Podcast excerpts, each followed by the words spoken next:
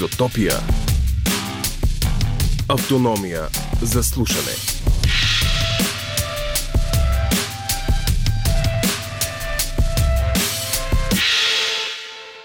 Ако чувате този глас, значи вече слушате епизод 55 от подкаста на Изотопия. Днес сме хем спортно, хем природно настроени. Първо разговаряме с Светлана Стоянова и Марио Томов от клуб по джаги Jaguars. Двамата ще ни разкажат как се развива футболът на маса у нас, каква е дейността на Българската джаги федерация и къде точно се намират нашите състезатели в световната и европейска ранглиста. След като раздвижим добре и двете ръце, докосваме Божията лява на Марадона, защото на 22 юни се навършиха точно 37 години от паметния четвърт финален двобой на световното първенство по футбол между Аржентина и Англия. Измамник или гений е Дон Диего, а може би и двете. За връждата между двете държави, българската следа в този двобой и всичко по-интересно, познато и не съвсем, разказваме заедно с спортния журналист и историк доктор Теодор Борисов. Приключим ли с футболните страсти на маса и терен, се насочваме към Национален парк Пирин и 1300 годишната Байкушева мура. Защо беше нападната от гъбен патоген, чак се наложи отрязване на един от големите и клони, има ли надежда за изцеление на най-стария дървесен екземпляр у нас и как трябва да се грижим за вековните му събратя, разговаряме с дендрологът и преподавател в Лесотехническия университет в София, доцент доктор Момчил Панайотов. Започваме! Нашите двама гости са представители на състезателния клуб по джаги Jaguars. Те са и представители на Българската джаги федерация. Това са Светлана Стоянова и Марио Томов, които на първо място са активни състезатели. Дамата от малко по-дълго време. Марио май не е чак толкова да. От 9 години, гордо Е, доста си. Понатрупал си опитите. В началото няма как да избягаме от най-клишираните въпроси, които вълнуват хората. Как така джагите ако изобщо можем да ги наречем джаги, защото имам съмнение, че това може би не е правилното название. Футболна маса ли е или и двете се използват? И двете се използват. И футболна маса, и джаги се използват даже до някъде като официална дума, така че не е грешно. Може и ние да си говорим с тези две думи. Всичко е. Добре, ще ги редуваме в такъв случай. Да, да обясним първо за разликата между това просто да си играеш джаги в един бар – както казах и малко по-рано, да се въртят до припадък тези дръжки с а, човечетата и между това да си активен състезател, който тренира и развива целенасочено някакви умения. Къде е разликата и всъщност, ако почнем от теб, Светле, как започна при теб? Дали от а, развлечението или директно скочи в спорта?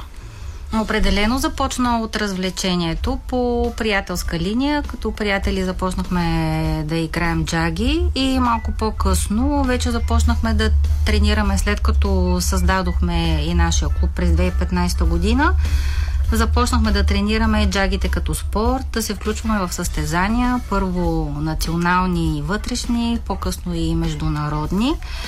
А това, което определя джагите като спорт е, както всеки спорт, че има правила. Тоест в бара, ако се играе без правила или примерно някакви, които не се спазват чак толкова много, ако вече го правим като спорт, има правила, които трябва да ги спазваме и съответно, ако има някаква определена игра, защото има различни видове игри категории, дисциплини, също трябва да ги спазваме.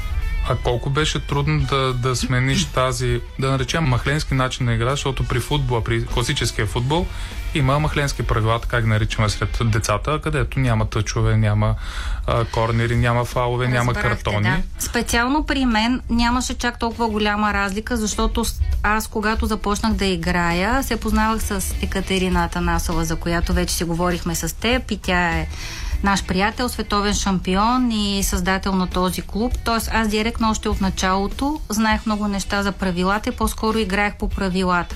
Докато има доста хора, да, които идват в клуба, но преди това са играли по този начин, по клубовете, както ти го наричаш махленски, тогава те вече са принудени да се адаптират към, към правилата и с течение на времето става. При мен специално това го нямаше. Може би Марио трябва да каже дали при него е било така. Ами, то е хубаво и да си играл и по-махленски, както кажеш ти, и да се научи да играеш както трябва, защото има много моменти, примерно по време на турнира, в които хората, които са играли и за кеф, освен че играят на спортно ниво и се наслаждават на самата игра. И може да лично аз гледам да се наслаждавам докато игра нали, спортното, да спечеля как става това да се наслаждаваш, спазвайки толкова много правила? Ами то е, има много различни удари, които някои удари са по-професионални, нали, както ги наричат. Те се използват основно за турнирна игра, но има удари, примерно, които се използват и в баровете, но може да ги използваш и на турнирно ниво, примерно да изненадаш някой, защото всички, когато играят да кажем, по определен начин, с ред всичко да има. Когато направиш нещо различно, разбалансираш системата по този начин и разчупваш което примерно много често се случва при мен, докато аз още от началото си играя по правилата, когато се появи някой състезател, който играе малко по-по другия начин и може да се каже, че мен лично ме разбалансира. Добре, нека да тогава да споменем сега, както и ти каза, малко повече за правилата. Тези, които са в бара, ги знаем. Та при състезателната джага, при спорта, кои са основните правила? С изключение на това, че трябва да вкараш гол, да въртиш човечетата, има ли наказателни удари, има ли забранени удари, какво е позволено, какво е разрешено. Добре, ми, може би Марио да започне, а пък аз ще допълня, ако преценя, че е нещо така. Ами и аз извинявам, имам един друг въпрос. Да. Кой пуска топчето? Не се пуска, слага се. От кого? От този, на когото са карали гол. Той си го намества, за да почне. Както при футбол. Ами не, топчето се сервира на петицата. А, при началото на играта се мятат тос езитора или както се разберете, нали, съответно. Един трябва да започне и започва от център. Сервира се на едната петица, както в истинския футбол, се едно бият център. А, като а, който вкара, съответно се дава на другия топчето.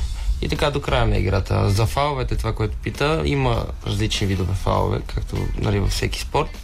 Има наказателни удари, а, има съди, когато се наложи. По принцип хората гледат да се разбират едни с други, но ако има някакво неразбирателство, се вика съдя, на който нали, накрая се плаща на края на турнира. Като съдя може да стане всеки играч, който иска, отива, прави тест и ако го одобрят, вече има лиценз, който може да съдейства на всички мачове.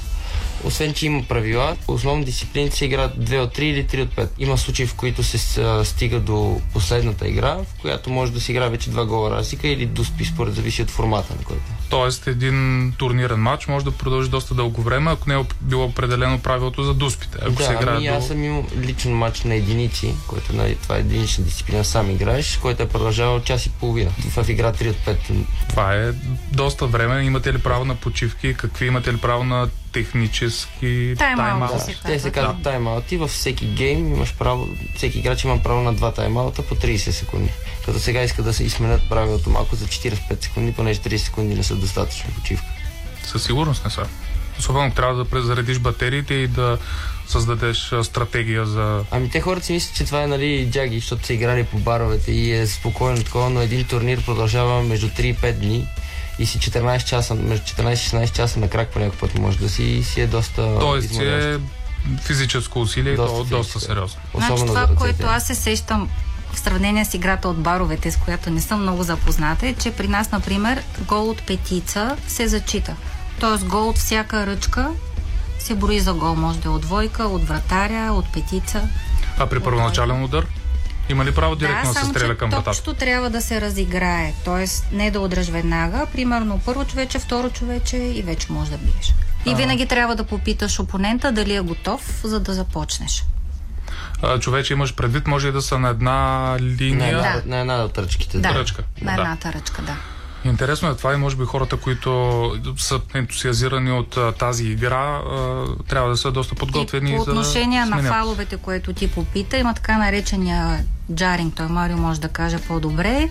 Когато, примерно, някой удари по-силно, другия може да загуби топче и тогава има фал. Или когато топчето излезе от масата, също играта спира за момент и трябва да се почне наново на ново смисъл да се вкара топчето в игра, не да се рестартира играта от начало. Да, в този случай има ли предимство за някой от двамата, в зависимост от това кой е изкарал топчето? Да, това пак е също както в футбола, както ти спомена по-рано. Съответно, ако аз изкарам топчето, топчето се сервира от опонента и се сервира от двойката. Тоест от защита. От защитата. Пак трябва да се направят три докосвания, както тя обясни, за да може да започне играта, като с трето докосване вече може да стреляш във всеки един момент. Също друго, което е, според мен трябва да се каже, има време на всяка ръчка, която не може примерно нали, 30-50 секунди да държиш топчето на всяка ръчка. Имаш 15 секунди на две от ръчките и 10 секунди на петицата. Ако превишиш това време, се дава топчето на другия като фал. Това също е вид фал. Като ако се усеща, че един задържа повече топчето, пак може да се извика съдя, който се води таймрев, нали, рефер за времето, който седи с едно приложение и следи за времето. Тоест трябва определено да си доста бърз в а, дрибала, най-общо казано и в финтовете. Да, то 10-15 секунди тичат много малко, но когато е в а, игра са си доста време. Всъщност една игра или един гейм а, преминава доста динамично. Да, но това също зависи, според зависи от играчите. Има някои, аз примерно играя доста бързо, но има играчи, които са много методични и играят по доста време на... Примерно. Другия срещу теб. Но това също се използва стратегията. Ако знаеш, примерно, че някой е по-бърз, използваш ти, че може да си по-бавен, за да му пречи това на него или обратно. Съответно, ако знам някой, че е бавен, се место бързо между ръчките и Примерно дръжките, а, ръчките, дръжките също трябва да се държат постоянно. Не може, примерно, да пускаш едната, да правиш някакви движения с ръката или ако го направиш, трябва след като се върнеш в игра, една-две секунди да разиграеш топчето и да продължиш. Доста правила има, които трябва да се спазват в играта. Добре, следващия ми въпрос е свързан с това колко най-дълго време и двамата сте играли без да вкарате или да допуснете гол. Тоест колко може да продължи едно разиграване. Възможно е да продължи Няколко доста минути. Според мен, може би, не знам, 4-5. Ако матча е доста... Аз Шест. миналата година, когато бях на световно в Германия, на единици дисциплината, имах а, много труден матч с един германец, при който при последния гол, сигурно може би и над 10 минути да сме играли, за да влезе топче Да. в една-двете врати. И аз така си го представя. 4, 5, 6 до 10 на минути. Най-много. Това не изтощава ли психически вас в... Физически, Да. физически и начин. Всяк. А как се възстановявате след един такъв... Как се нарича? Рунд или... Матч, то си е матч. Те са... Не, докато вкараш гол. Няма, и трябва да си вземеш тайма. Иначе веднага след 3 секунди след като е влязло топчето, трябва да се започне следващото топче. Единственият вариант е да се вземе тайм-аут или ако е бил последен гол на гейма, имаш минута и половина между двата гейма. Предлагам сега да чуем малко музичка и след това вече да навлезем в същинската част, а, клубното ниво, турнирите и всичко останало, което се случва покрай вас. Добре. Изотопия. Територия на свободните и спонтанните. Ето ни обратно в студиото, където се говорим за един млад-млад спорт в България, доколкото разбрах от 20 на години съществува официално. И обещах да преминем към турнирите и към по-съществената част, обаче не изчерпихме темата с правилата. С най-важното може да се върти тази ръчка до откат, ако мога така да се изразя, или има някакви правила. Ами, не, не може да се върти като откат. А, имаш право на едно превъртане, което е един оборот или 360 градуса, с което има нали, удари, които се изпълняват. И това е. Те повечето играчи, дори както ти казах в Махленското, знаят, че не трябва да се върти и обикновено се разделят на те, които въртят и не. Но всъщност, понеже някои деца от твърде малки така се запалват по джаги, а, аз включително съм го правил да въртя, въртя, въртя, въртя, но в този случай, сега като се върна назад, по-скоро аз нямам нито контрол, а, нито защитна функция мога да изпълнявам и не мога със сигурност да отбележа гол, както съм си мислил, че бих могъл. Да, в случая няма смисъл. Тоест, 360 градусово превъртане е най-ефикасното и това, както ти се изрази преди малко извън ефир, е най- Ами има удар, който е основният удар в един от основните удари в а, професионалната игра. Той се казва Snake Shot. Той изисква превъртане от китката, и- което прави точно нали, 360 градуса и с контрол на топчето може да изправиш топчето навсякъде във вратата, чрез едно превъртане. добре. Тоест, ако е повече от едно, ще бъде фал. А при фала какво се случва? Топчето е сервира на петицата на опонента. Окей. Няма наказателни точки, голове наказателни. Не, голове няма как да се... Има, може да има спорна ситуация за някой гол, нали, дали да бъде борен или не, но няма такова наказание, което да ти отнеме гол, който си вкара.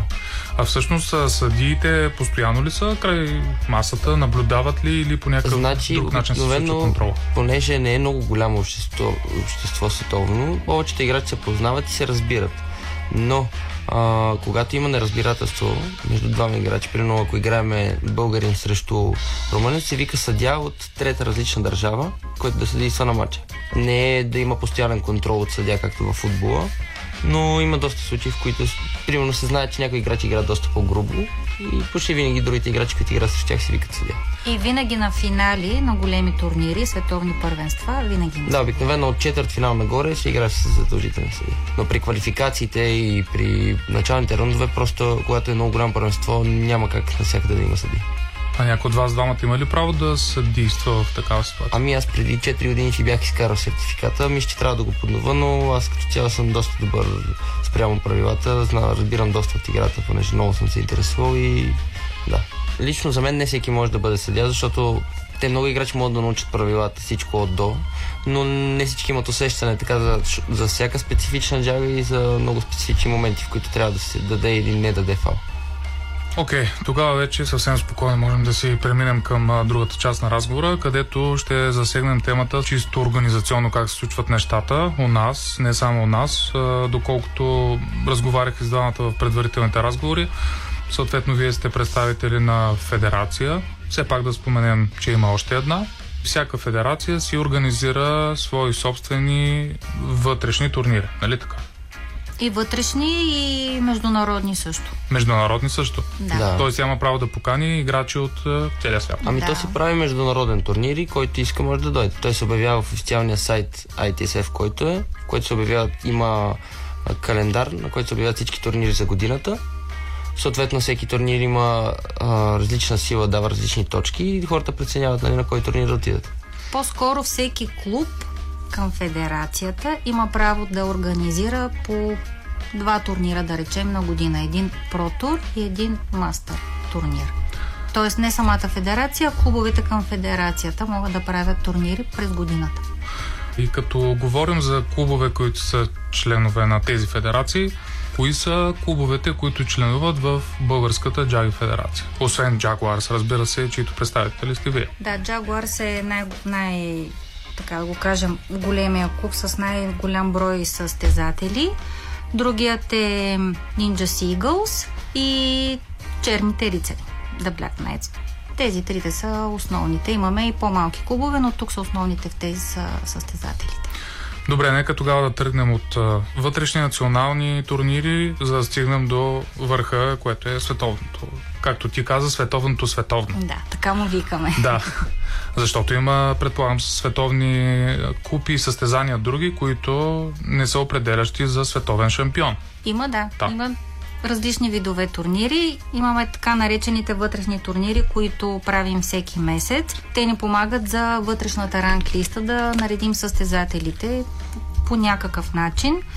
Отделно имаме и тези турнири, които всеки клуб дава някаква дата, че ще направи про-тур или мастер турнир. Те са международни, могат да идват състезатели от различни страни и носят различни видове точки на състезателите като в а, всеки турнир има основно няколко дисциплини и категории, дисциплини по единици жени, единици мъже или пък отворени единици, в които могат да играят и мъжете и жените. Същото въжи и за двойките. Двойки жени, двойки мъже или отворени двойки, където могат да се включат и жените. Микс дисциплина, където играят мъж, жена срещу мъж, жена. И отделно има категория за джуниори, за сеньори, за по-възрастни хора над 50 години. Класик дисциплина. Марио може да каже малко по-различно от стандартната игра, т.е. има удари или няма удари, които могат да се правят. Да, в класик дисциплината това превъртане, за което говорихме преди малко, е напълно забранено. Тя се води за нали, най-старата дисциплина, както се е играло на времето навсякъде, без да се върти въобще. И примерно се стартира от защита. Играта почва от защита, а не от центъра. Окей, okay, т.е. вътрешните турнири си имат вътрешна ранглиста. Съответно, кои са другите, да ги класифицираме състезанията? Има ли балканско, балканяда, има ли европейско, световно или всичко е едно цяло? Ами, значи тази, значи, която е нашата вътрешната ранглиста, тя няма общо с а, което, които са другите. Това е да се наредат участниците в България, нали, самата в федерация. А, има световна ранглиста, от която се печелят точки от тези различни видове турнири. Като, както тя каза, има мастерс турнири, има про-турове. Про-туровете не са най-малките турнири, те дават най-малко точки. След това са мастер турнирите, които дават повече точки. Има International и World Cup. А, които нали, съответно дават най-много точки. През две години се провежда световното световно, както тя го нарече. То е а, както в футбола, нали, не е всяка година и е на всичките маси. Понеже има пет официални маси И на всяка от тези пет маси всяка година има по едно световно на всяка от масите. А това световно е на две години веднъж и всеки играч си избира собствена маса. Там вече става много интересно, защото като се срещат от различни държави играчите, се въртат между двете маси и играят. Колко са официалните маси и какви са техните имена, разбира се, и по какво се различават една от друга? Официалните маси са пет, на тях могат да се правят всичките видове турнири, като има и някои признати маси, които могат да се прави до някоя степен турнир. Но тези пет маси, те са Торнадо, Гарландо, Леонхард, Бонзини и Роберто Спорт. Две от тях са произведени в Италия, една в Америка, една в Германия една в Франция. Всяка джага си има своите специфики и съответно различните държави, според зависи на коя тренират, са различно добри на тях. А, французите играят най-много на френската маса. Тя е тотално различна от всички останали, защото е с метални играчи. Американците играят основно на тяхната торнадо, която е тя е доста по-бърза и доста по, трябва да си доста по-силен, за да може да играш на нея. Гарландо е една от най-известните маси също. Тя е италянска, но се играе основно в Австрия на нея, както и нашите жени също са много добри на нея. Роберто Спорт пак е италянска. Тя в момента е най-малко играната маса, понеже я промениха наскоро. И основно италянците играят на нея и тя също е доста бърза. И остана Леонхард, която е немската. Тя е глобално най-играната маса на нея съответно най-бързо можеш да се научиш на всичко, но за да спечелиш на това ниво трябва да, да си на максимум на всяка ръчка да си научиш всичко. Сега може би Светла да спомене и с какви маси разполагаме у нас. Имаме ли нашата... поне по една от всички или поне възможност да тренираме на такива? Последните години имам вече от всичките видове маси, като най-голям брой имаме от тези, които най-много използваме, Гарландо и Леонхард, за които той разказа. Тук искам да вметна, че всеки турнир е предварително обявен на каква маса се играе. Примерно турнира може да бъде на маса Леонхард, на Гарландо, може да бъде и мултитейбъл. Т.е. може да бъде на две или три маси обявен. А иначе тези световни първенства, за които говорим, те са всяка година. Т.е. всяка маса има свое световно първенство и на тези маси всяка година съответно има и световни шампиони. При мъжете, при жените, при двойките. Има ли случаи, в които приемате да участвате в а, турнир на, да речем, една от масите, на която някой от вас не е чак толкова добър и какво се случва тогава? Защото със сигурност има маси, на които тренирате по-често и правите турнири по-често и такива, които се използват по-рядко. Примерно всяка нация си е гордо прието, че си има собствена маса. Нали, както ти обясних, то, американците си играят на торнадо, те са, най-добри на торнадо, но са много по-слаби на гарландо. Разбира се, че ако искаш да си най-добрия навсякъде, ходиш на всички турнири, независимо дали си по-слаб или по-добър на някоя маса, дали я харесваш повече или не. Ако искаш да си на топ ниво и да се справиш на голямото световно, на което си играе на всичките маси, трябва да си добър на всичките. Въпросът, разбира се, е да имаш условията да тренираш на тях. Да. Не просто да отидеш и да пробваш. вида маса има значение за това да избереш на кой турнир да отидеш. Тоест има хора, които примерно не харесват дадена маса и не ходят на този турнир. Това е по-скоро за световен мащаб, иначе в България си ходим на всички турнири и си играем на всички маси, защото тук масите, основните са две и ние си ги владеем, наобщо казано най-общо казано, вие сте адски добри, щом тренирате и играете на всички маси. Приемаме, че сме добри. Да, да, похвалете се то. Съвсем в рамките на нещата. Добре. Изотопия. Продължаваме разговора с Светлана Стоянова и Марио Томов. Може да кажем едни от най-добрите представители на футболът на маса, понеже предвиждаме сега да си поговорим за успехите на нашите състезатели. Предлагам да чуем а, отказ от а, интервю за Радио София. Александра Новкова, Ива Георгиева и Радостина Любомирова са в състава на националния ни отбор.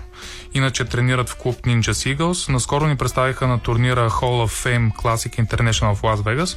Пет дни трите момичета играха в 15 различни категории на американската маса Торнато. Резултатът. Ради Ива извоюваха второ място в дисциплината Women's Expert Doubles. Ради достигна второ място и в Women's Expert Singles, а Ива се класира девета в най-тежката категория Women's Open Singles.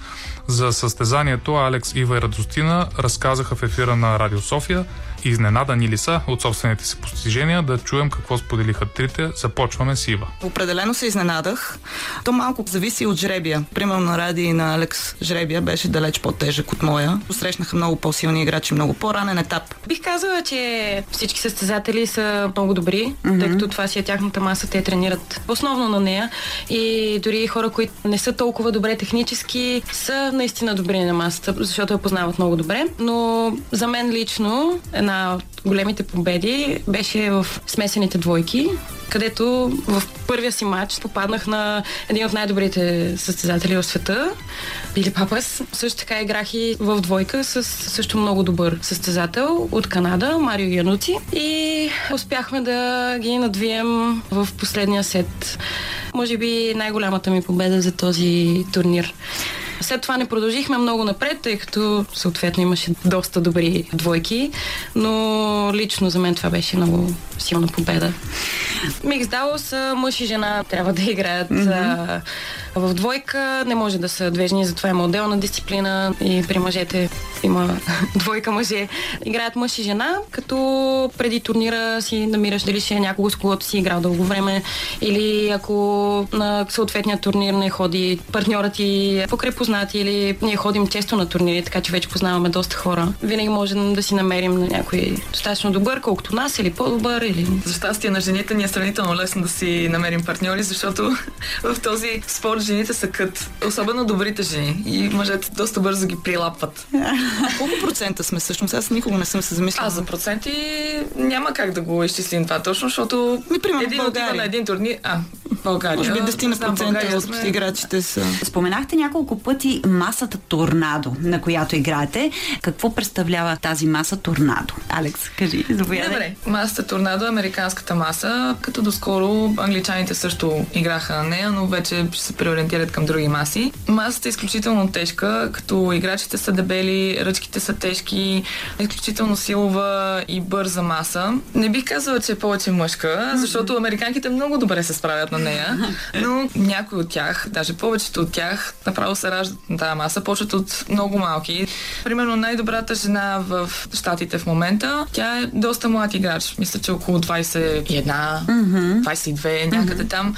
Баща й е един от най-добрите защитници на Штатите, който играе от много време. Майка й също е в играта, тя също е в женския национален отбор на Штатите. И общо взето момичето, родено на джагата, отраснал с джагата.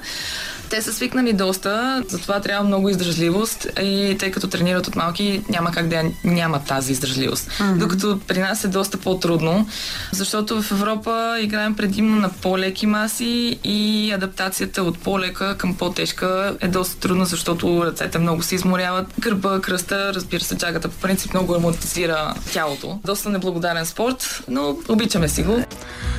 Поздравяваме Александра Новкова, Ива Георгиева и Радостина Любомирова за този наистина, наистина много голям успех. И като говорим за този успех, нека да поговорим и за това къде сме ние на споменатата в началото на предаването карта на джагите в света, да речем, или в Европа. Да кажем, кои са нашите най-успешни състезатели, какво са завоювали, къде са го завоювали. В така наречената световна ранглиста, която се прави от Международната федерация, на база на тези турнири, които са мастърс турнири и протурове у нас и в Европа, съответно нали, в Америка. Към днешна дата а, понеже днеска погледнах а, ранглистата, Екатерина Атанасова е на четвърто място, Вероника Минчева е на пето, Благовеста Хофман е на шесто място. Това на дисциплините единици. Има три, три българки, а като цяло в първите 100 има 10 от българските момичета. Общо даже ги погледнах, са 27 от 500 примерно жени в световен мащаб. Точно това щях да питам. На фона на общия брой, Да. Според мен сме повече от добре класирани и се представят наистина Да, жените отлично. винаги са държали ниво в джагите. При мъжете е малко по-трудно, защото конкуренцията е по-голяма. Мъжете са примерно над 2000, но в топ 100 имаме 4 представители, един от които е Марио, Денис Бисеров, който е 49-ти, примерно, Никола Великов е след него, Станислав Георгиев и след това е Марио. Те четиримата са в топ 100. Ами Марио, нека да споменем малко повече за твоите така големи успехи. Ами аз също съм бил на този турнир в Вегас през 2018 година. Тогава успях да завоювам единиците и двойки на дисциплината джуниори, понеже тогава играх до 18 годишна възраст. Печелил съм турнири на единици при мъжете също по-нататък, но те са, нали, не са от световно ниво, но са примерно мастърс или протор турнири. А, аз иска да спомена за основните хора, които са носили най-много злато на България, така, ако така може да се нарече, са Екатерина Атанасова и Благовеста Хофман. Те са две от най-добрите жени някога въобще играли този спорт.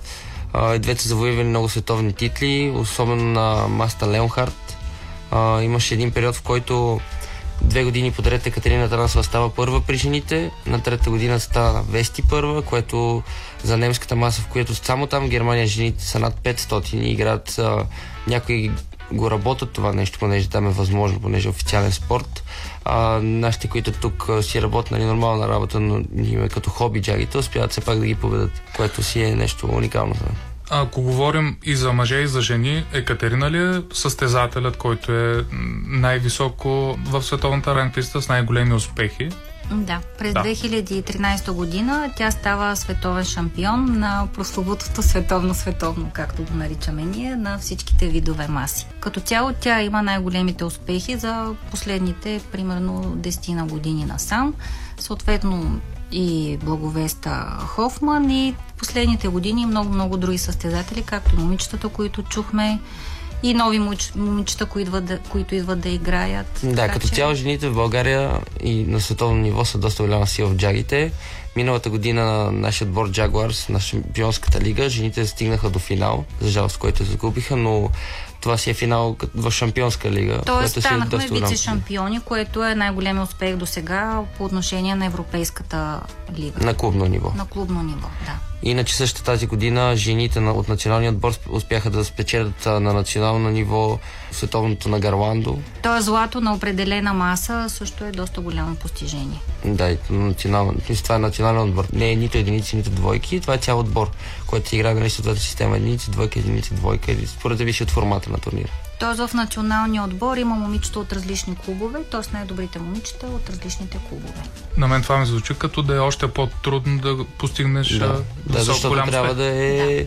в смисъл трябва да има отборен дух, да направи система, в която да могат да поведат другите, а и това не е нашата официална нали, маса, на която тренираме, което също е доста трудно да се постигне. И като цяло, да, жените са... Към днешна дата жените са втори в света.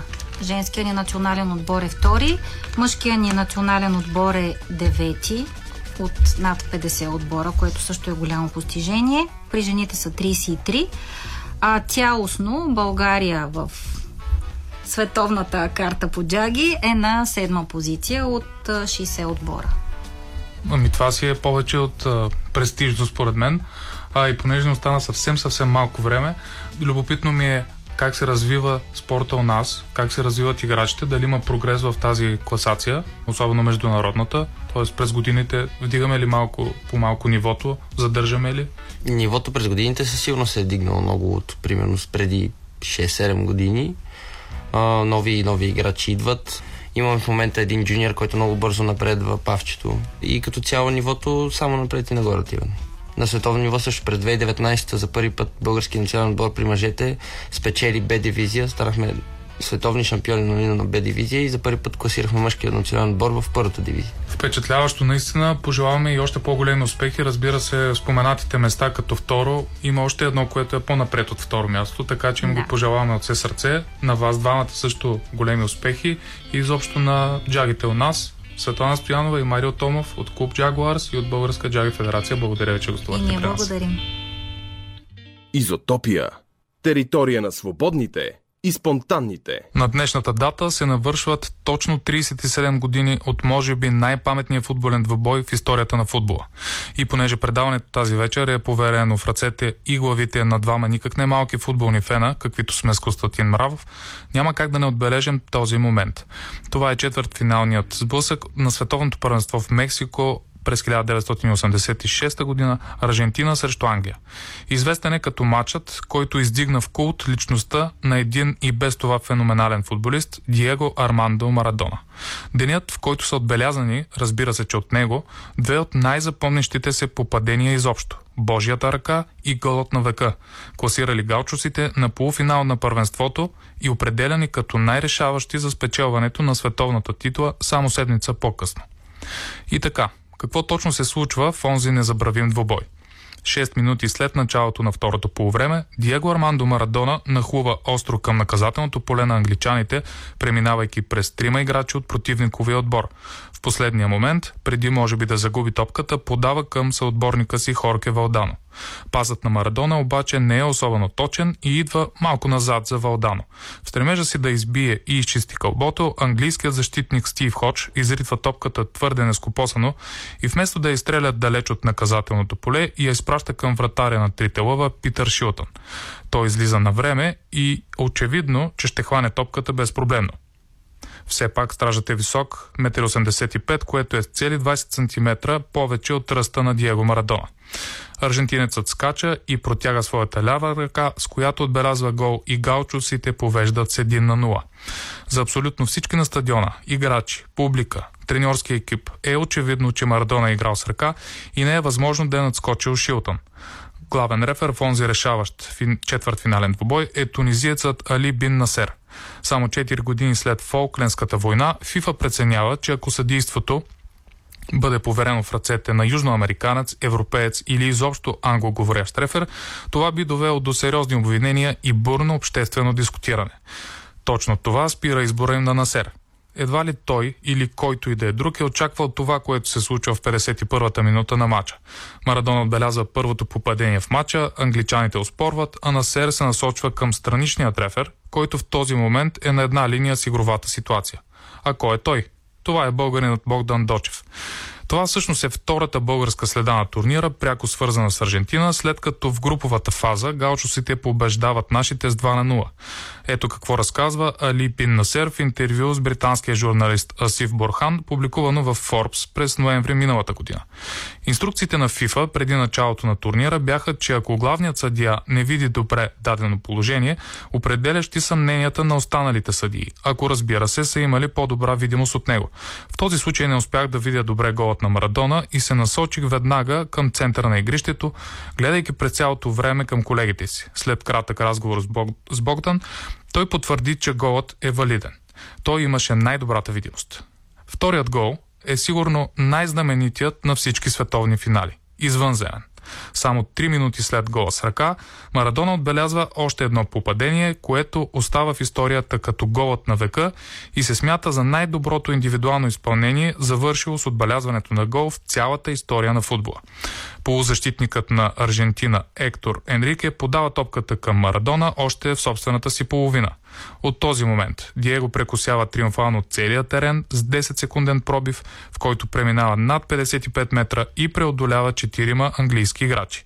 Един по един са неутрализирани Питър Рид, Питър Бирцли, Тери Бъчър на два пъти и Тери Фенуик. Марадона стига до наказателното поле и с залъгващо движение хвърля вратаря Питър, Шилтън в друга посока и без проблеми отбелязва за 2 на 0. Матчът е изключително важен за аржентинския отбор и по друга причина. Момчетата, ръководени от треньора Карлос Билардо, са особено мотивирани, защото този двобой идва само 4 години след споменатата преди малко ожесточена битка за Фолклендските острови между Аржентина и Великобритания. Ето какво споделя Марадона в документалния филм на Емир Костурица от 2008. За мача с Англия ще ви споделя нещо от съблекалнята. Билардо беше много умен човек. Обясни ни, че трябва да играем за нашите мъртви събратия, изпратени на смърт от собствената ни страна. Не Англия ги уби. Затова трябваше да излезем на терена и да играем футбол. И да, играехме, но не забравяхме, че е много важно да победим англичаните. Това беше нашия стимул. Войната се пренесе на терена. След гола с ръка едни казваха, това, което им причини беше велико, а други се опитваха да ме очернят. За този гол се радвах така, сякаш съм направил беля, но съм отвърнал наказанието. Все едно, че отмъкнах короната на кралицата от главата й. Интересът към Марадона след този матч става още по-сериозен и прииждащ от най-различни страни. Отново пред Костурица у Марадона изплува спомен, изпълнен и с ненавист. Веднъж искаха да ме представят на принц Чарлз. Не, не, не, не, не, не. Никога не бих му стиснал ръката. Не из цялата тази кръв по нея. Никога. Той искаше да се срещнем, но аз не. След това, което се случи на Фолкленд, нямаше как да го сторя. Този двобой вдъхновява много хора по цял свят. Един от тях е аржентинският изпълнител Родриго, който също вече не е между живите, след като губи живота си в пътен инцидент на 24 юни 2000 година, когато е едва 27 годишен. Символиката в близостта на датите определено ни насочва към съдбоносна, макар и трагична връзка между него и Марадона. Сигурни сме обаче, че той и Дон Диего продължават да пеят неговата песен някъде в небесните пространства заедно, а ето какво гласи и припеват на парчето. Малко след като дебютира Марадо, Марадо, 12-тият играч беше този, който скандираше Марадо, Марадо. Мечтите му бяха със звезди от голове и дрибъл и всички хора пееха Марадо, Марадо. Божията ръка се роди. Марадо, Марадо. Той посъди радост в селото, напои тази земя със слава. А ето го и самият припев на Ламанус де Диос или Божията ръка, изпят в малък квартален клуб в Буенос Айрес не от кого да е, а от Марадона, отново във филма на Костурица.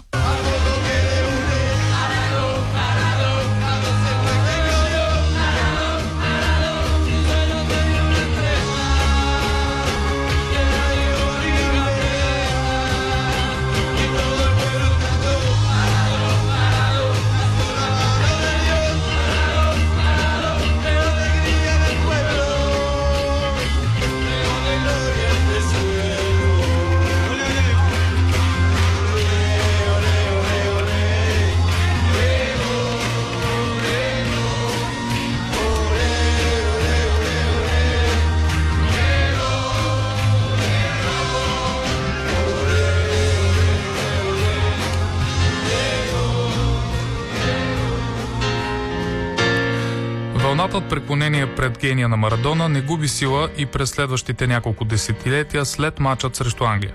През 1998 година, точно на 30 октомври, рождения ден на легендата, се ражда идеята да бъде създаден не просто най-великият фен-клуб на Марадона, а истинска футболна религия.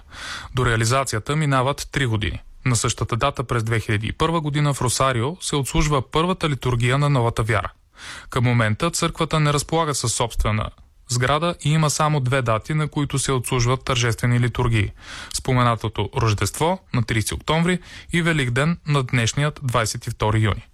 Посвещаването в култ към личността на Марадона, в случая Божество, става чрез церемония, в която се пресъздава паметният момент от първия гол на мача срещу Англия. Топката бива подадена към бъдещия последовател на тази църква, а той от своя страна е длъжен да удари топката с лявата си ръка и да отбележи гол. Още по-любопитно е, че си има и човек, който играе ролята на титулярния английски вратар на световното първенство в Мексико, Шилтън, така че задачата по отбелязването на гол не е никак лесна. Костурица записва и едно от песнопенията. En el nombre de la tota, Don Diego, y el fruto de su amor. Diego, Diego. Diego nuestro que estás en las canchas. Нашият Диего, изобразен тук със своята свята лява ръка. Твоята магия идва. Твоите голове са едни както на земята, така и на небето. Дай ни днес радост. Избави ни от изкушенията, Диего. Матчът срещу Англия е не просто един от най-паметните за всички футболни фенове по света и цяла Аржентина. Той е определящ и за личността на Марадона. На и извън футболния терен. Първият гол, спорен, дори според мнозина, чиста измама, а вторият – миг на неподправена гениалност. Всъщност, един от многото такива мигове в неговата кариера.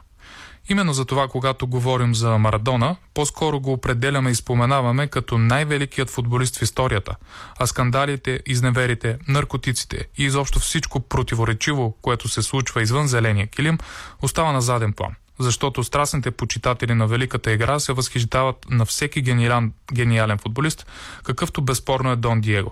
Те не са негови приятели. Изотопия. Територия на свободните и спонтанните. Историята за Божията ръка и двата, може би, наистина най-легендарни гола на Диего Марадона, вкарани на този ден преди 37 години, ще допълним и с някои припомнения от страна на Теодор Борисов, колега спортен журналист, футболен историк, куисмастър и като цяло ренесансова личност.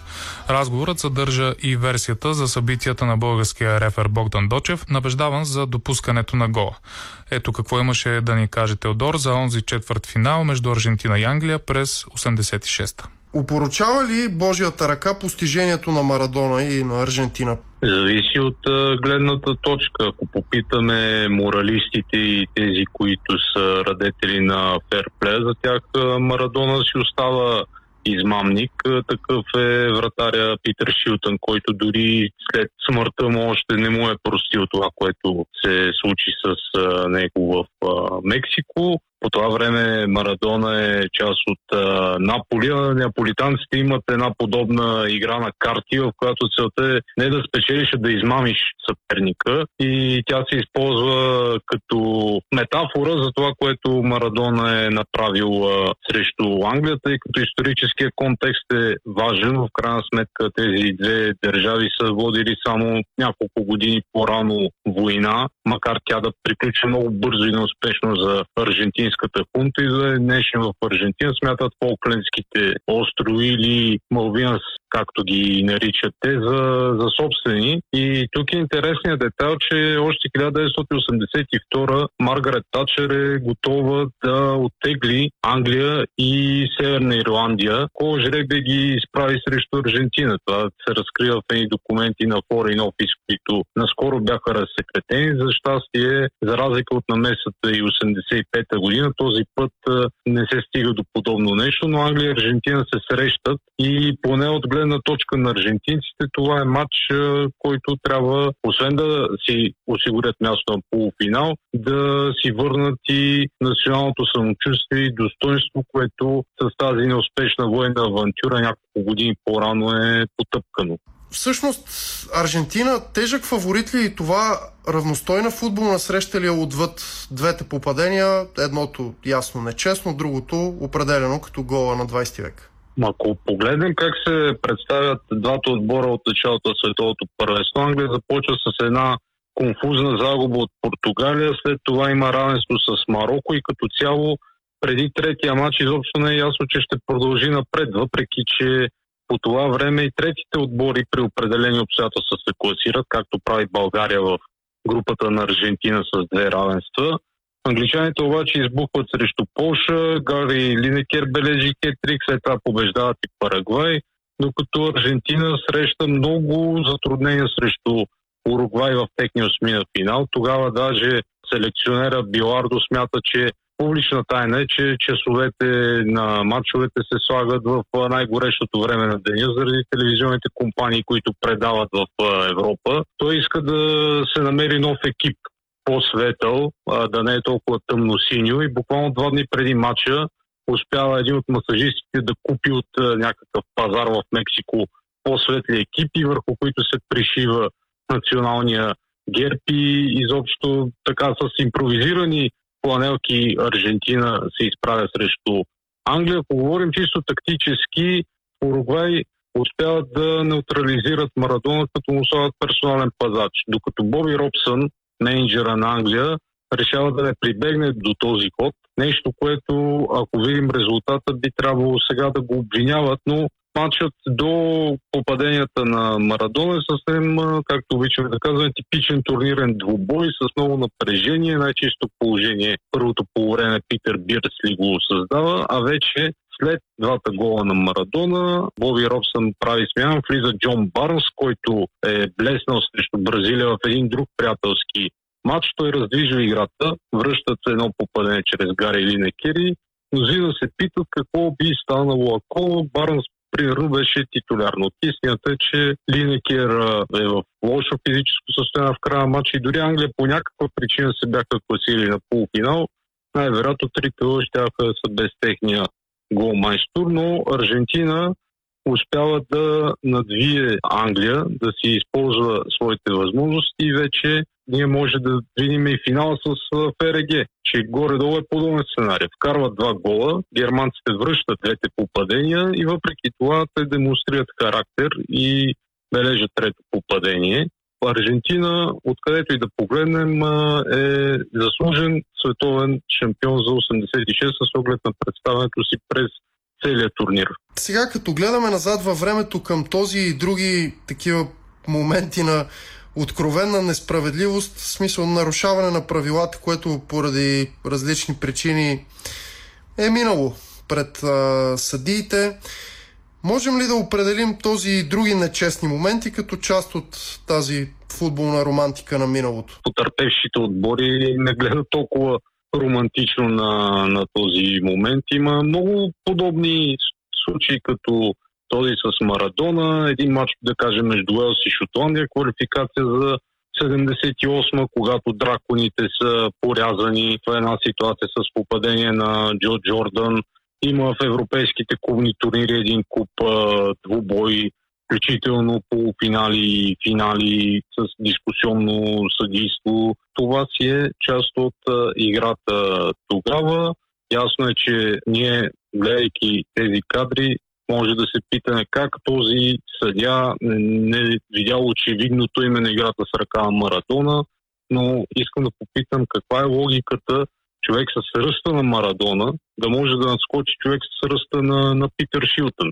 Очевидно трябва да се търси вина и в английския вратар, който при обикновени обстоятелства би трябвало съвсем леко да обере тази топка, но Очевидно и той е потресен, така да се каже, от отиграването на Стив Коч, тъй като неговото опит за изчистване довежда до това попадение, така че в игрова ситуация всичко се случва. И Шилтън закъснява.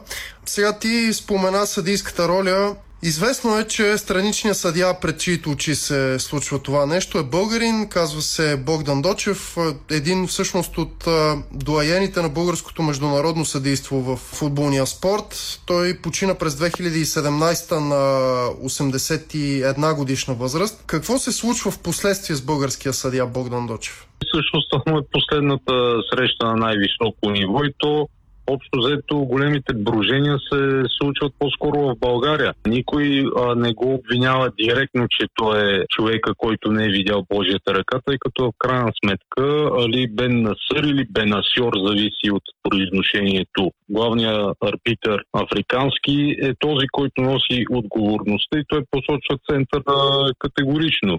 Самият Дочев казва, че не се е консултирал с него главния съдя. В този период решенията на помощниците са ограничени. Те само могат да дадат препоръка, не могат те да отсъдят дали има гол или няма гол, дали има игра с ръка или не. Богдан Дочев, цялата му кариера се свежда до този матч, но това е човек, който има финал в европейските клубни турнири. Той свири матч за купата на УЕФА, финал между Андерлехт и Бенфика.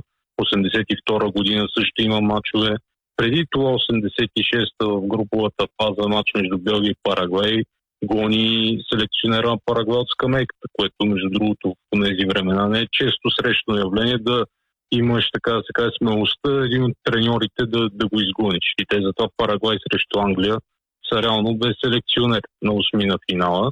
Така че Богдан Дочев от една страна има неща, които да е на неточното място в неточното време, от друга нещата така се завъртат, че неговият е, главен съдя сега преди световното в Катар си продаде за 2 милиона долара, ако се не лъжа, топката от финала. Тоест той, освен че беше а, отговорен за тази ситуация, успява и да си ощетоводи тази своя грешка с задна дата, докато последните години на Богдан Дочев общо взето с едно клеймо на човека, който не видя Божията ръка, което е крайно несправедливо, но както добре знаем, в историята и в живота не винаги справедливостта възтържествува. Затова казват, нали, че и този матч е като някакво олицетворение на живота, именно защото имаш такава върховна несправедливост. Четири минути по-късно миг на абсолютна гениалност и красота. Има едно такова определение, че Балканите са Латинска Америка на Европа.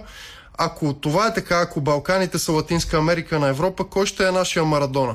Това вече е много философски въпрос, още повече, че имаш а, хора, които си носят този прякор Георги Каджи, известен като Марадон от Карпатите. Въпреки, че неговата кариера той има съвсем малка част от uh, скандалните неща, които съпътстват uh, Марадона и съвсем частица от uh, неговата гениалност. Не може да се направи такава проекция, тъй като се вижда, че Балканите сами могат да произвеждат а, таланти. Достатъчно е да си спомни кой е първия носител на златната топка от Балканите, че става въпрос за един приятел на Марадона, близък, наш сънародник. Едва в днешно време Лука Модрич успя да стане вторият с това постижение. По подобие на южноамериканците може да имаме своите проблеми в политически план. Тези паралели не трябва да се избягнат, защото в Южна Америка наистина ситуацията чисто политически понякога е толкова объркана, колкото дори и ние не може да си представим. Но в света на футбола, дори и тези, които са на втори план, имам предвид като организация, като обществено развитие, имат възможност да просперират и да са световни сили. Изотопия ще завършим предаването, бродейки из вековните български гори, като най-напред ще посетим най-старото и голисно дърво у нас – Байкушевата мура в Пирин. Тя е на около 1300 години и е сред най-древните екземпляри от своя вид в целия свят.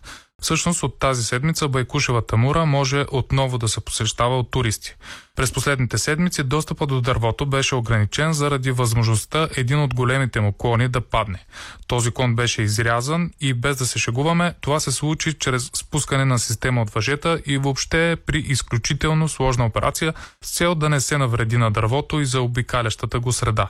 За тези действия, за Байкушевата мура и за вековните български гори ни разказа дендрологът и преподавател в Лесотехническия университет в София, доцент Момчил Панайотов най-долният голям клон, те са два големи клона, се пречупи естествено през зимния сезон, февруари месец. Това пречупване се дължеше на голяма хрупа, която се оказа, че има от вътрешната му страна. А, и беше доста лошо пречупен, така че единственото възможно решение беше този клон да бъде доизрязан, за да не обели допълнително повече дървото и да не го нарани. Още повече, че този клон беше толкова голям, че имаше реален риск, ако падне, има хора някъде наблизо да стигне до много лош инцидент. И след доста дълга така комуникация, подготовка, в крайна сметка тези дни беше извършена тази операция по отстраняването на този голям клон.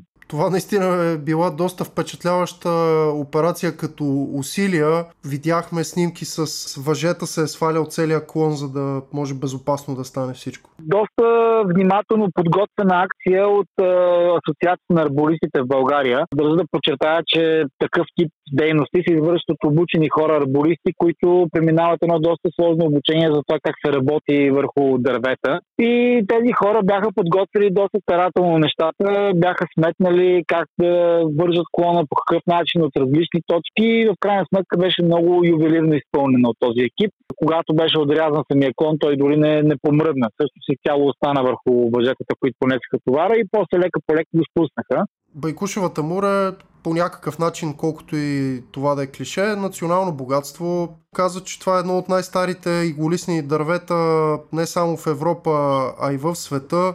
Нормални ли са такива процеси и всъщност никнат ли нови клони на такива стари дървета? Първото, че наистина Байкушевата мура е едно от най-старите дървета на България и на Европа. Много впечатляващо дърво, много ми хареса как го прелиста като национално богатство, защото наистина това е едно от дърветата, които са национално богатство. Това не е първият случай, когато нещо от това дърво се щупа. Ако погледнете една стара историческа снимка от 1914 година, например. Ние имаме такава снимка в музея на Лес Технически университет. Там се вижда, че има клони, които в момента ги няма. Тоест за времето са се щупили, отстранени са. Така че това е нещо, което се случва. Старите дървета нарастват много бавно и обикновено в по-високата част на короната може някой клон да се формира и той доста бавно нараства. Така че такива големи клони, които са расли стотици години, те няма как да се заместят бързо. Късмет или обективни обстоятелства съхраняват едно дърво над хиляда години от различните сили на природата? И какви са тези обстоятелства, ако има такива? А, комбинация от двете неща. Наистина късмет трябва, защото, например, ето Байкушевата мура, близо до нея има следи от доста сериозни пожари в миналото, просто това дърво не е било толкова сериозно засегнато, колко други дървета. Така че има доза късмет. Има, разбира се, голяма доза късмет, къде дървото е поникнало дали го защитават скали от други падащи скали, дали има други дървета, които са го пазили в годините. А, има един парадокс, разбира се, обаче, който е така наречения парадокс на дълговечността и то е, че дървета, които стават най-стари, обикновено растат на по-трудни условия. Защото когато условията са перфектни, дървото нараства доста бързо и в общи линии по-бързо и загива когато търся стари дървета, обикновено ги търся върху скалисти участъци, места, на които по някакъв начин дървото наистина е имало затруднение, но това пък го е направило по-устойчиво.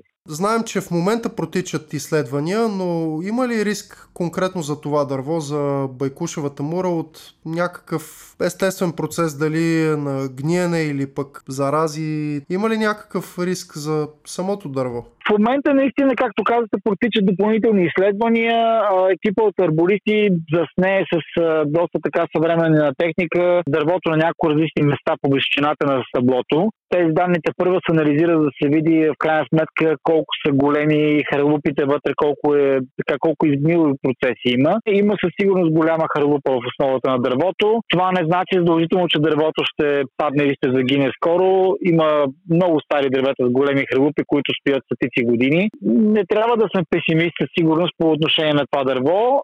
Хубаво е да знаем максимално много за неговото състояние. Още повече това е дърво, което се посещава от хиляди хора годишно. Тук държа да подчертая, че парковата администрация взела много добри мерки за това как да контролира достъпа на хора до дървото. Има там една много добра стълба с парапети и хората вече не могат да газат по корените на дървото, както е било в миналото. Крайна сметка се надяваме по естествените процеси са такива, че то да може още много години да е там живо.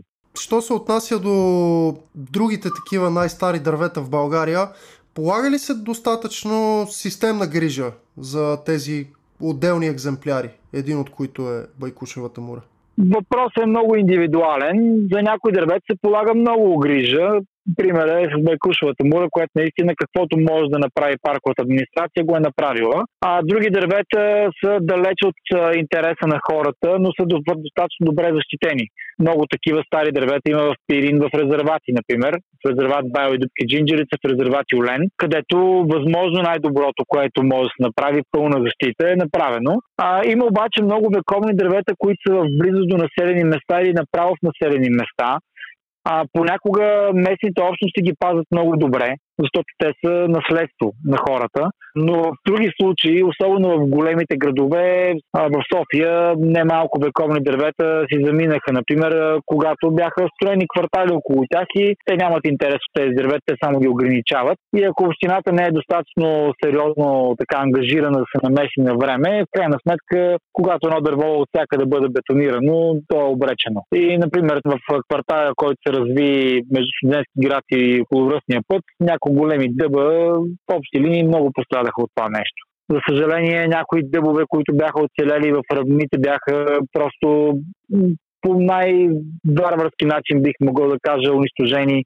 от хора, които не знаят стоеността на такива дървета и институциите не можаха да покажат наистина ангажираност в това отношение, така че много се надявам към всяко едно такова дърво да има правилното отношение и разбирането, че тези дървета наистина са едно национално богатство. Всъщност по цялата дължина на Стара планина и в Рило-Родопския масив се намират едни от а, старите гори в Европа и голисни и широколисни. Става въпрос за вековни гори, които не са засегнати от а, човешката дейност. Могат ли такива гори всъщност всъщност да са туристическа атракция без да се застраши тяхното съществуване? А, държа да направим уточнение, недокосната чак от човешко влияние гора по света почти няма вече, защото човек по косен начин е повлиял на всички гори по света. България наистина се оказва една от страните, които пазят едни от най-добре съхранените гори в Европа със сигурност това мога да го кажа, защото работи в много от тези гори, то с международни екипи, които работят на други места и сравняваме данните. Например, вие споменахте за Стара планина, буковите гори на Стара планина, някои от тях се оказват наистина най-старите гори от подобен тип в Европа. Дали могат те да се използват а, за разумен туризъм? Да, и България е добър пример в това отношение. Ние имаме в повечето резервати разрешени маршрути туристически, които може човек да премине през тях, да се любува на тези гори, разбира се, без да излиза от маршрута.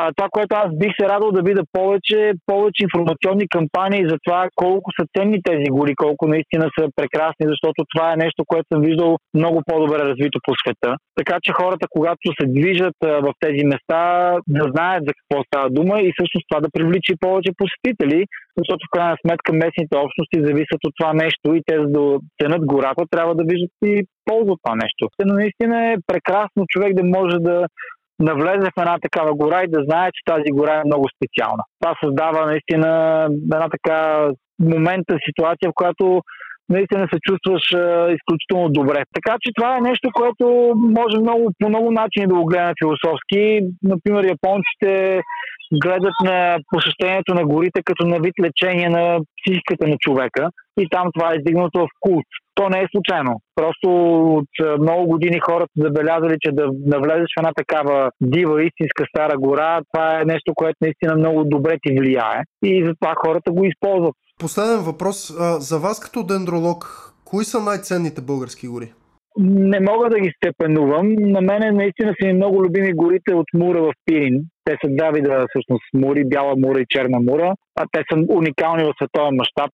Такива гори много малко има. Съвсем малко в Албания, съвсем малко в Гърция, съвсем малко в Черна гора. Така че наистина за мен те са много любими гори. Аз ги обожавам тези гори, но има и други гори, които много обичам. Обичам и буковите гори на Стара планина, обичам и някои смърчови гори в Рила и Родопите. Изпитвам много специално чувство, когато съм в Камче, например, и Ропотамо, което е съвсем друг тип гора. Така че аз не мога да кажа ето тази гора единствено обичам. Обичам много такива гори. И наистина е хубаво хората да, да имат възможност да посетят повече от тези места, за да видят колко е разнообразна природа. Чухте дендролога и преподавател в Лесотехническия университет в София, доцент Момчил Панайотов пред редактора Константин Мравов, а ние се присъединяваме към призива всички дружно и отговорно да хванем гората, но разбира се и да се отнасяме с уважение към нея обитателите и да я пазим. Изотопия. Територия на свободните и спонтанните. Чухте епизод 55 от подкаста на Изотопия. Ако темите са ви били интересни, слушайте ни всеки четвъртък от 22 часа до полунощ на живо в ефира на програма Хоризонт, а този, предишните 54 и всеки следващ епизод можете да откриете във всички популярни подкаст платформи, както и на сайта binar.bg. Адиос!